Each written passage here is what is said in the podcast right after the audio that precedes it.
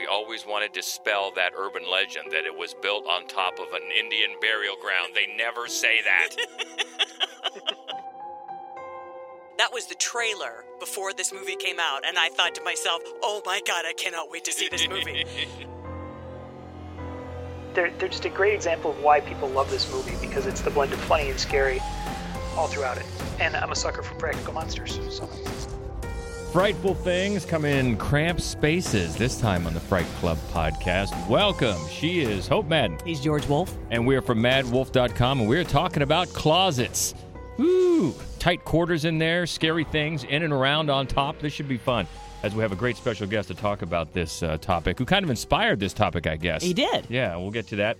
I want to say thanks to everybody that came out, and we had a great crowd last time that came out for Fright Club Live at Gateway Film Center, where we talked about international folk horror, and we watched a great slice of that on the big screen with November. Yeah, the great Polish black and white gorgeous movie. Very weird one, November is. Katie said that she thought it was a cross between Jarmusch and Lynch, which explains why we love it so yeah, much. I like that. I'm down. Yeah, that's a great one. Monty had no idea it was happening at any time, but he still enjoyed it. And uh, Michael said it was odd but lovely, and I think all of that sounds right. Yeah, and we also want to finally thank. We've been meaning to do this for a while now, and have just forgotten because we do that. But we want to thank David, David Gutter. He pointed out a few weeks ago that he couldn't find us. He couldn't find Fright Club on Spotify. And we had been on there, but we weren't, and we didn't know that. So there was a little bit of some some bookkeeping and email updates that I had to do, but we're back on there. So thank you because uh, that was that's a big omission if we're not on Spotify. So we Yeah. appreciate it. Yeah, we do. Thank you very much for that. And speaking of Dave, a whole other Dave, our friend uh, Phantom Dark Dave, has a new podcast called All Things Dave, and you should check it out. I think he took a break from podcasting, didn't he? Well, he's been on he's been on a number of different podcasts, and he has he has some guests on right now, which are super fun. All right. And we have a nice, uh, we've been teasing an announcement on this for a little while, but we've got a big announcement about uh, a couple of big events that we're going to be co hosting here at the beginning of next month. We'll get to that toward the end of the podcast because we want to get to our special guest. This is a guy, a filmmaker that we've been a fan of for a while. We finally got to meet a few years ago at Nightmares Film Festival, which is always good to meet new friends, and we're glad that he is one of them. We welcome from Crazy Little Monster Productions, Timothy Troy. Welcome in. Hi, hi, hi. Thank you for having me on.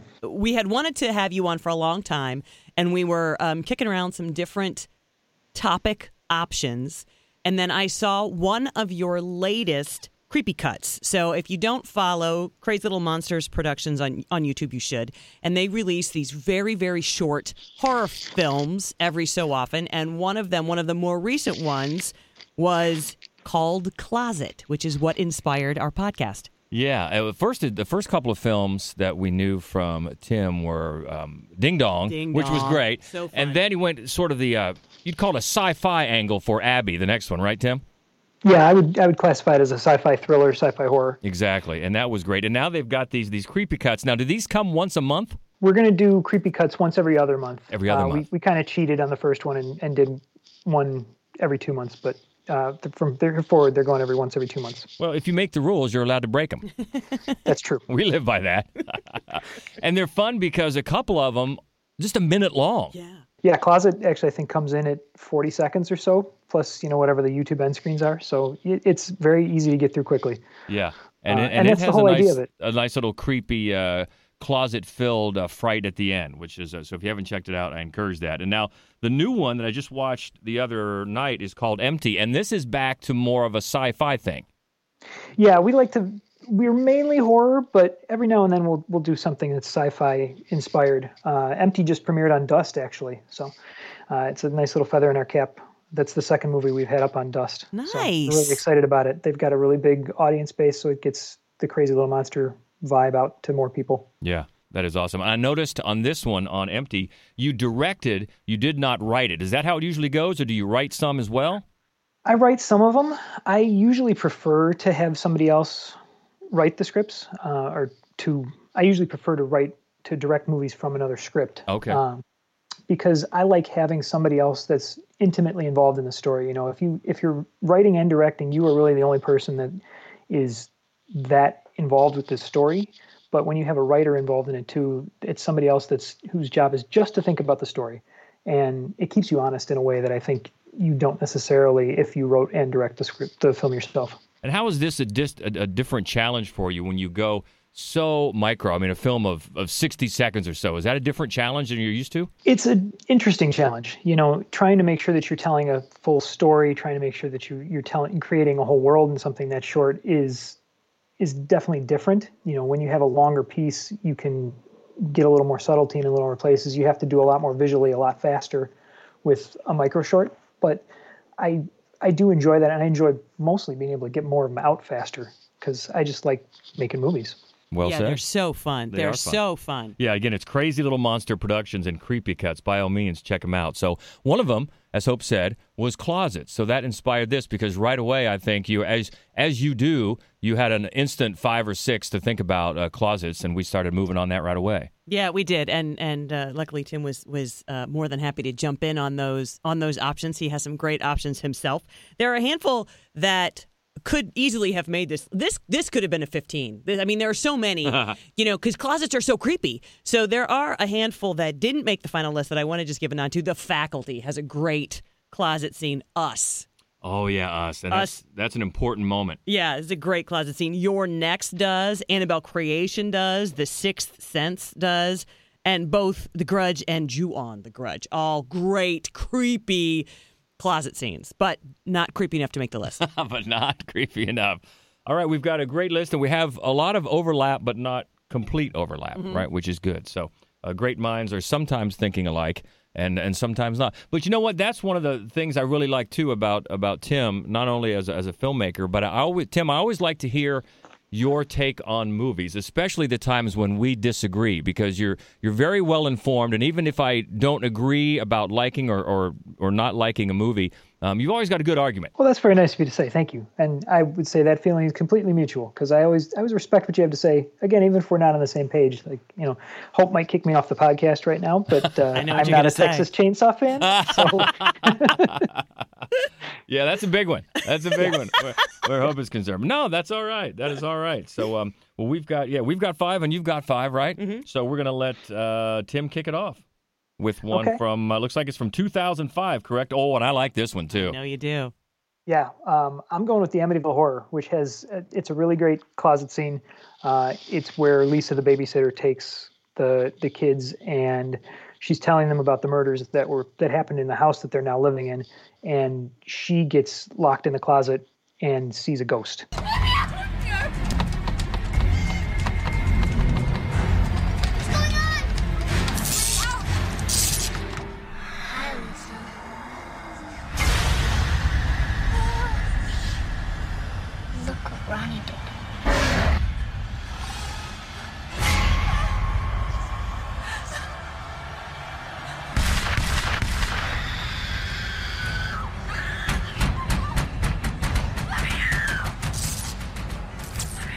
I've always had a soft spot for this film. You know, again, I might get kicked off of podcast somewhere, but uh, I think it's better than the original.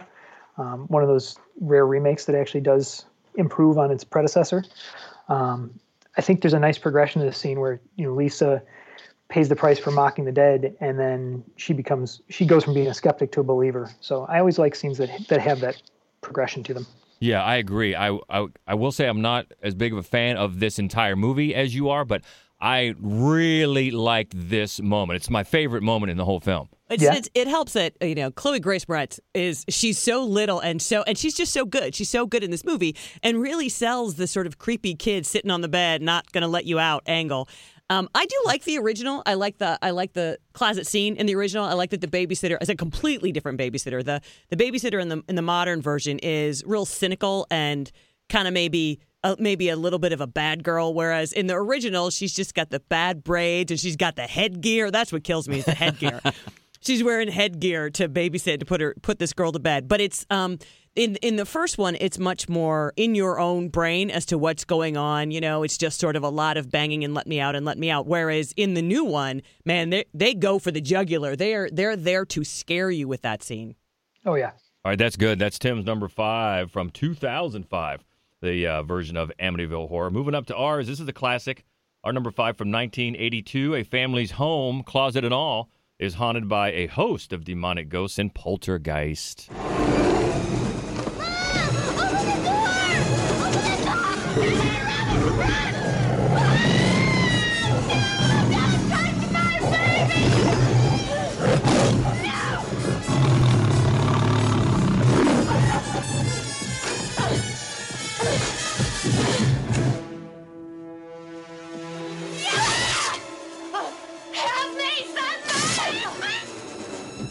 There are actually a number of closet scenes Yeah. in this movie, and uh, and of course there's the one where the big "Mrr" comes out of it as they pull as they pull people through it. The one for me that I like the best is when only Carol Anne is in her room, and then you know it starts sucking things toward the closet, and then you see her little body, and she's hanging onto her headboard, and her little feet in pajamas are like out waving behind her like a flag. It's just terrifying. It's the scariest thing, and I know you love this one, Tim, because this was actually your number two. Yeah, um, Poltergeist is is my favorite all time horror film. So Wow. I, there's no way I couldn't have this close to the top. Um, what I love about Poltergeist so much is it takes so many mundane things that people, especially kids, are scared of. You know, there's scary trees and there's thunderstorms, clowns, closets, uh, and they make them so much worse than you could imagine. Uh, anybody who's seen Ding Dong knows that I, I love when people turn something innocuous into a really scary idea Yeah, yeah. and taking a closet and turning into a doorway in another dimension. That's Poltergeist doing that to a T. Yeah, and apparently that scene, Hope, that you're talking about, that closet scene, was the one during the entire production that scared little Heather O'Rourke. Wow. Yeah, that and Steven Spielberg had to shut things down and just calm her down. That one really freaked her out. Uh, and we can't. Well, two things to mention with Poltergeist: it contains a Wilhelm scream, so I'm always I'm always up for that. And we every time we talk about Poltergeist, we always want to dispel that urban legend that it was built on top of an an Indian burial ground. They never say that. it was not. That's not until the sequel, right? I don't know that they ever say that. Well, they, They don't in the some of first that one. in the sequel. In the sequel, they might. Yeah, they I don't in so. this one for sure. But they just didn't move the bodies. Yeah. That's Uh, right. Not Indian burial ground. So that's yeah, that's a classic. That's number five, and Tim's number two, Poltergeist from 1982. So we're going back to Tim for his uh, number four, and this is from 1985. Yeah, my number four is House.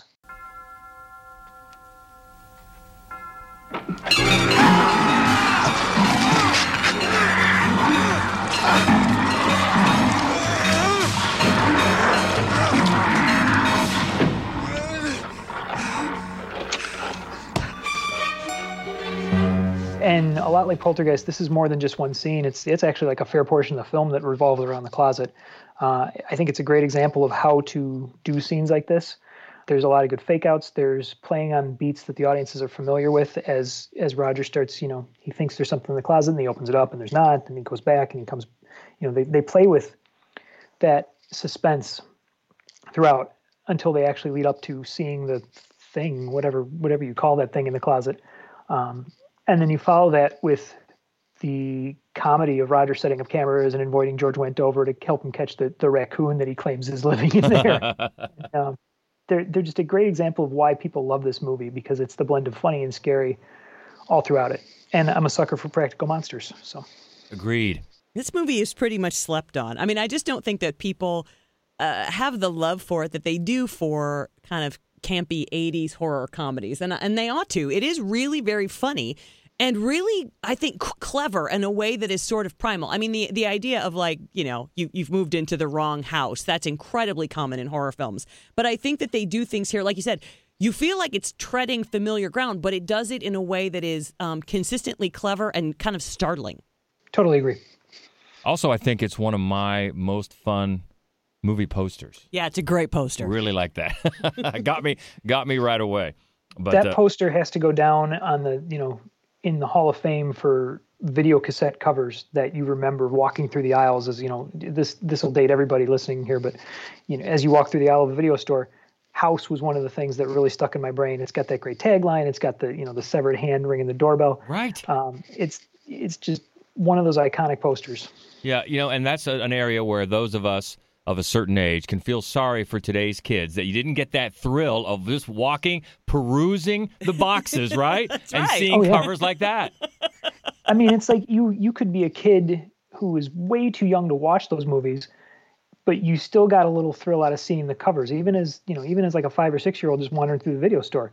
You, I think that's where a lot of us even dipped our toes into wanting to watch horror movies, is getting the thrill in the video store. No question. Oh, no question at all. Exactly. So maybe we'll do that. We haven't done posters before. Haven't movie No, posters. Maybe haven't. that's start start working on it. but no, we're talking closets, and that is uh, Tim's number four from 1985 House.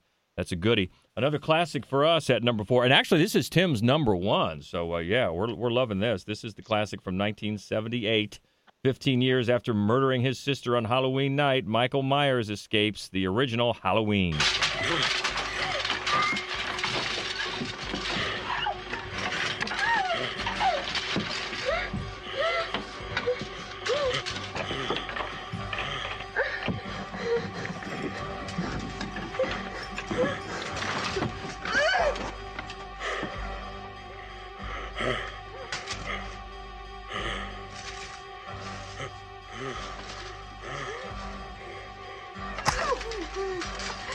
So for me, there's there's no comparing closet scenes to this. Uh, it's the most iconic closet scene in horror history for me. It's got the first of the big three slashers, and it's got the ultimate final girl in it, Jamie Lee Curtis, and it's just a downright scary scene. You know, she's she's trapped in there. She's terrified. Jamie Lee Curtis gives a fantastic performance selling all that. John Carpenter holds the suspense as long as he can, and then he ratchets it up as Michael Myers breaks through.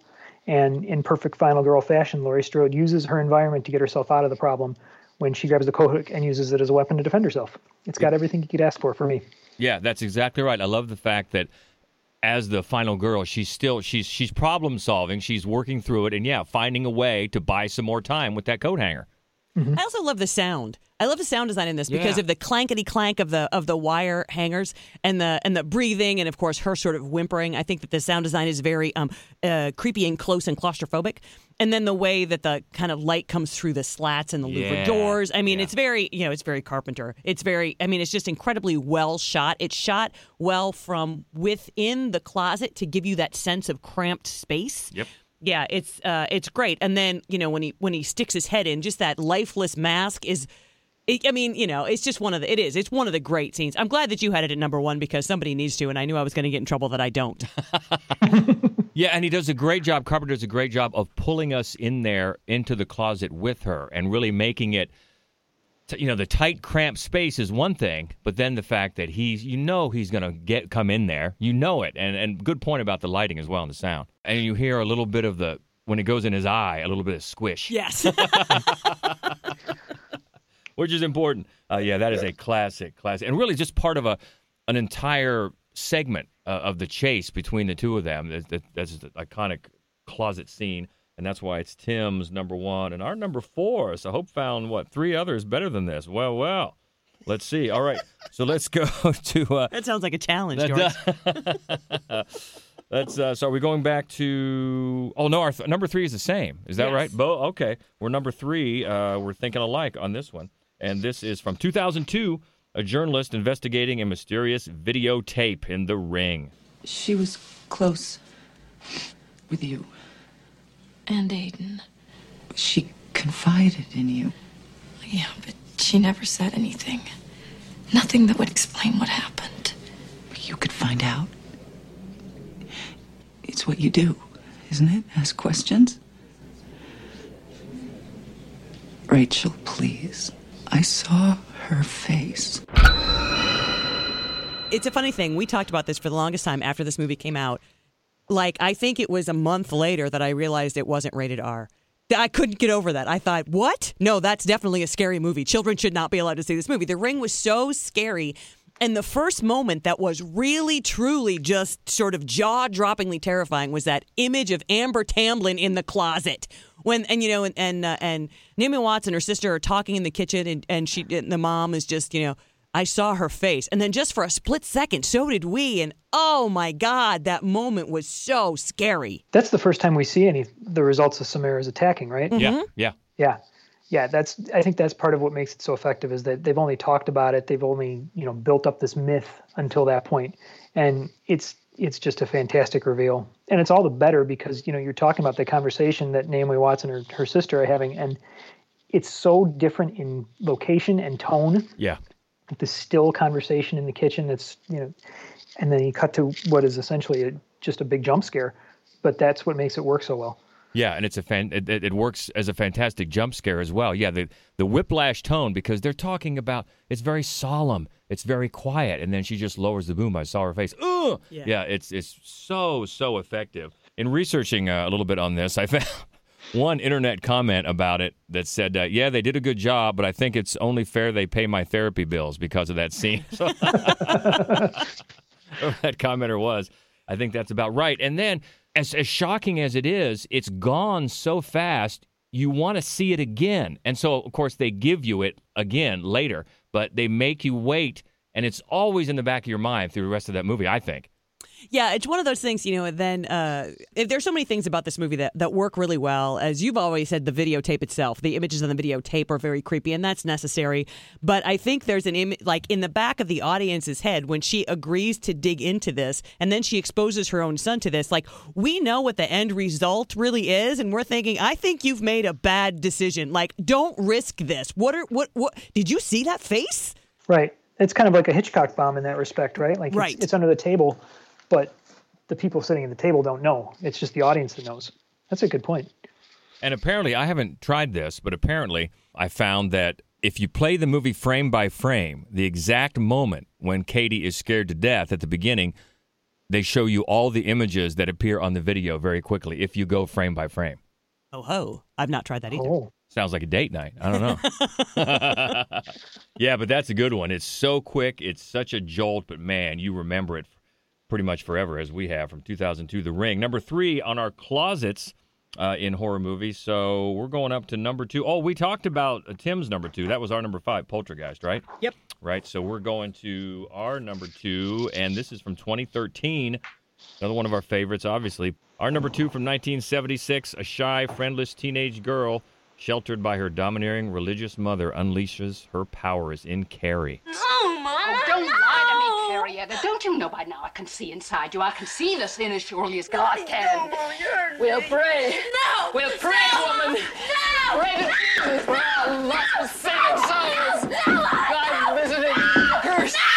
This was the No. I need this the second curse.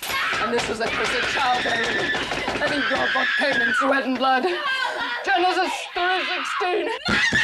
the first closet scene in Carrie is the first time that we get a real sense of what is up, like what, how horrible Carrie White's life is, and how horrible uh, her mom is. And Piper Laurie, of course, just gloriously over to the top. She's so great in this whole movie. And when she just keeps reading from the Bible, and you're like, where is this going to go? Where is this going to go? And and also Sissy Spacek is just she's so shell shocked as a human being and it's it's hard to accept her as a character until this scene is when you think no she's she's a very fucked up human being and this is why. But then once she she puts her in that closet to reflect on her own sin of course her own sin is just having started her period which is not a sin at all. It sucks but she didn't do anything wrong.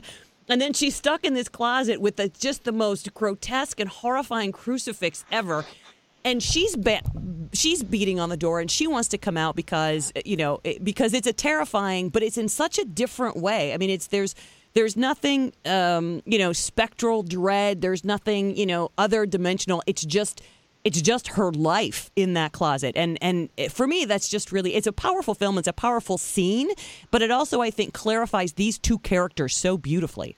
I would agree completely with that. One thing that I think the 78, I'm sorry, 76 version, one thing I think the 76 version does better than the remake, which I haven't seen, I just kind of watched these two scenes together, is the the 76 version doesn't dwell on this quite so much. Like you you are in there in the remake a lot longer. Mm-hmm. And I think the the original version lets you just sit on the outside door when Carrie gets slammed in it and you, you hear her pounding on the door, but you don't it doesn't like make you live in there with her. And I think that actually is a little bit creepier because she's she's terrified in there and we know this is we learned that this has happened to her before and it'll probably happen to her again. But you're allowed to imagine what's going on in there more. And knowing that what this story is, that you know, after you've seen it a couple of times, you know that there might be some like some telekinesis or something going on in there that she's that's going on in her head. So it, it makes the terror more visceral by having to imagine what's going on in there rather than seeing it. Does that make sense? Yeah, yeah, and I think um, I think I like the remake better than you do, Hope. Um, but I agree with that, and I also like in the original here. There's a more for me. There was more of a like a build up because it's one of the things that uh, Mrs. White talks about. One of her rituals, and she says, "Go to your closet." And you hear about it. Oh, what's what's in the closet? You know, you go to your closet and, and, and repent or whatever she says, and then drags her there, and she's screaming and screaming, and no, I didn't do anything. And you're you're like you said, Hope, you're you're you're heartbroken even before you're in there. Yeah, she drags her by her hair. Yeah.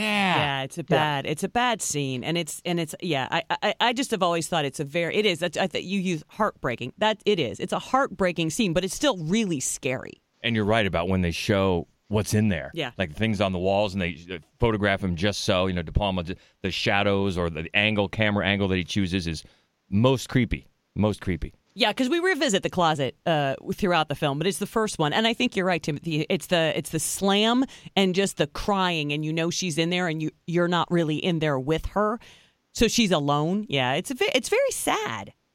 Yes. Sad and creepy. Creepy in the Closet of Carrie. That's our uh, number two from 1976. All right, we talked about, uh, well, we talked about Tim's number one, which is Halloween, right? So we go up to uh, our number one, and this is from 2013. Oh, this is definitely, oh, we talked about this closet for a while after we first saw this movie. Uh, paranormal investigators Ed and Lorraine Warren work to help a family terrorized by a dark presence in their farmhouse. The original Conjuring.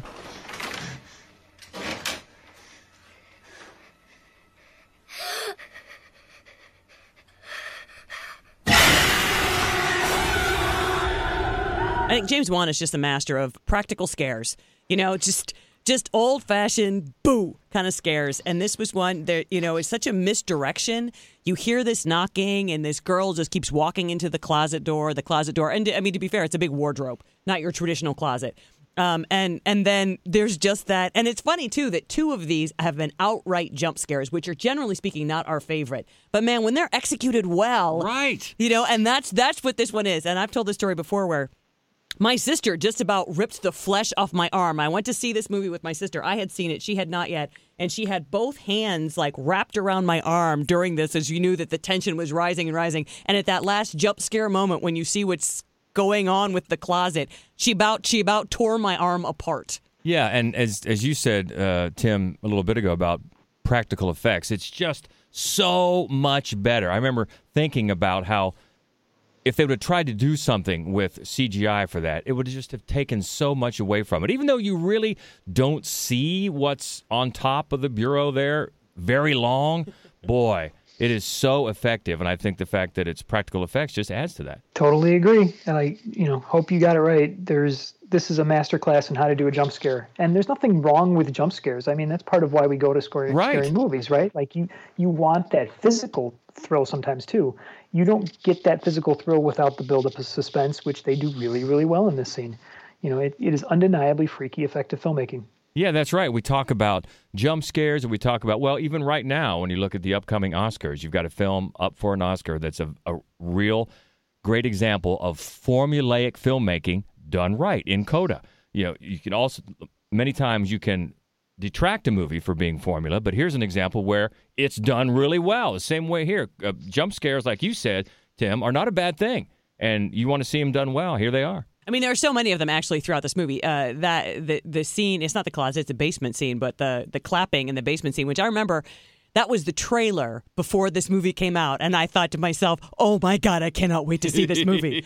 um, there are so many moments in Conjuring that are just that are they're just old fashioned, uh, well made spooky movie moments.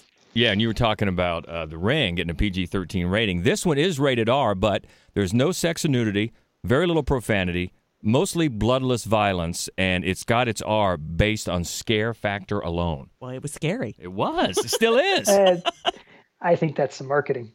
That's some good marketing right there. Yeah, because it is. It is scary. And that's one where if I'm flipping channels and it's on, especially if it's just about to go to that closet scene, I'm going to leave it on. I want to yeah, see that. just the original. The I mean, the Yeah. sequels are are. I mean, of course they get they get less interesting as they go along, and they're all fine. But the original, I will still stick it out. Yes, always. And that is our number one closet creep out from 2013, The Conjuring. And uh, boy, we've got some good ones there. And even in ones where didn't quite make it. There were some good ones in there too, and you're also Rans. Oh yeah, there's a bunch. There's a bunch because closets are scary. exactly. So we were talking about uh, a couple of big events we've got coming up here soon, and this is going to be fun. The first, well, the first two days of April, we're going to get to co-host two screenings with Deborah Foreman coming into Columbus, Ohio on April 1st. Going to show, of course, April Fool's Day with Deborah Foreman, and she's going to do a Q&A after and an autograph signing as well. And that is going to be at Studio 35 in Columbus. And then the f- next night, April 2nd, we're going to be back with Deborah Foreman.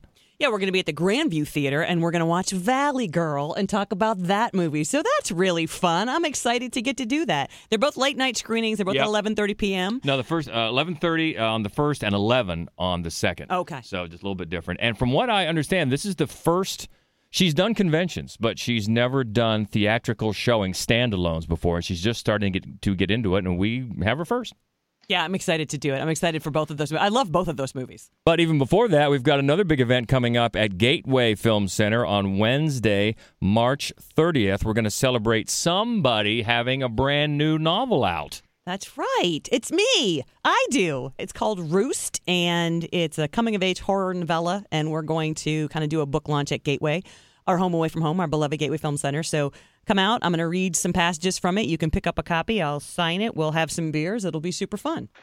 It will be. Looking forward to that. And we've got all the uh, info there. You can find all the info on these events on our main website, maddwolf.com, and our socials, MaddWolf Columbus on Facebook and Instagram. And you can get us on Twitter at Fright Club Pod. So we mentioned Tim's Crazy Little Monster Productions, but uh, what else you got going? What else you got cooking? Where else can we find you? You can find me on Facebook is usually the easiest way if you just want to get a hold of me. Uh, Crazy Little Monster is also up there. Um, I'm always open to have conversations about movies, so hit me up. Yeah, and the new one that just just came out is empty, and that is is on dust. But we can look forward to more of these creepy cuts throughout the months, right? Yeah, the next one will be out end of April. It's called Safe and Sound. And that the best way to find all of those is to follow you, to subscribe to your YouTube channel, which is Crazy Little Monster. You, YouTube slash Crazy Little Monster. It's got its own name up there. So Are you going to tell us what inspired that name? Uh, the name is inspired by my dog, actually. um, we, we called her the Crazy Little Monster for years before I started, you know, making the short films. And uh, my buddy Dan, who edits everything and has written a couple of films for us too, um, he was like, "Well, what are you going to call this production company? We got to put something on the title of this movie." I was like, "All right, we'll call it Crazy Little Monster because that's what we call the dog." that's awesome. Well, they're always oh, they're always fun. I always love when you put up a new one. Uh, even even sixty seconds worth, they give you a nice fright, a nice scare at the end. So definitely check them out. We can't thank you enough, Tim. I know we've been trying to get you on here for a while, so it was a kick. We always appreciate your input and some good choices on these closets. Thank you very much. It was a pleasure to be here. I was happy we got to do it. Me too. Yay. All right, so check Tim out at Crazy Little Monster and uh, check us out if you can. Keep in touch if you can. We always love to keep the conversation going. And until next time, she is Hope Madden, He's George Wolf. and this is the Fright Club Podcast. Take us out, Tim. Stay frightful, my friends. Used to hear Elvira say it. yeah,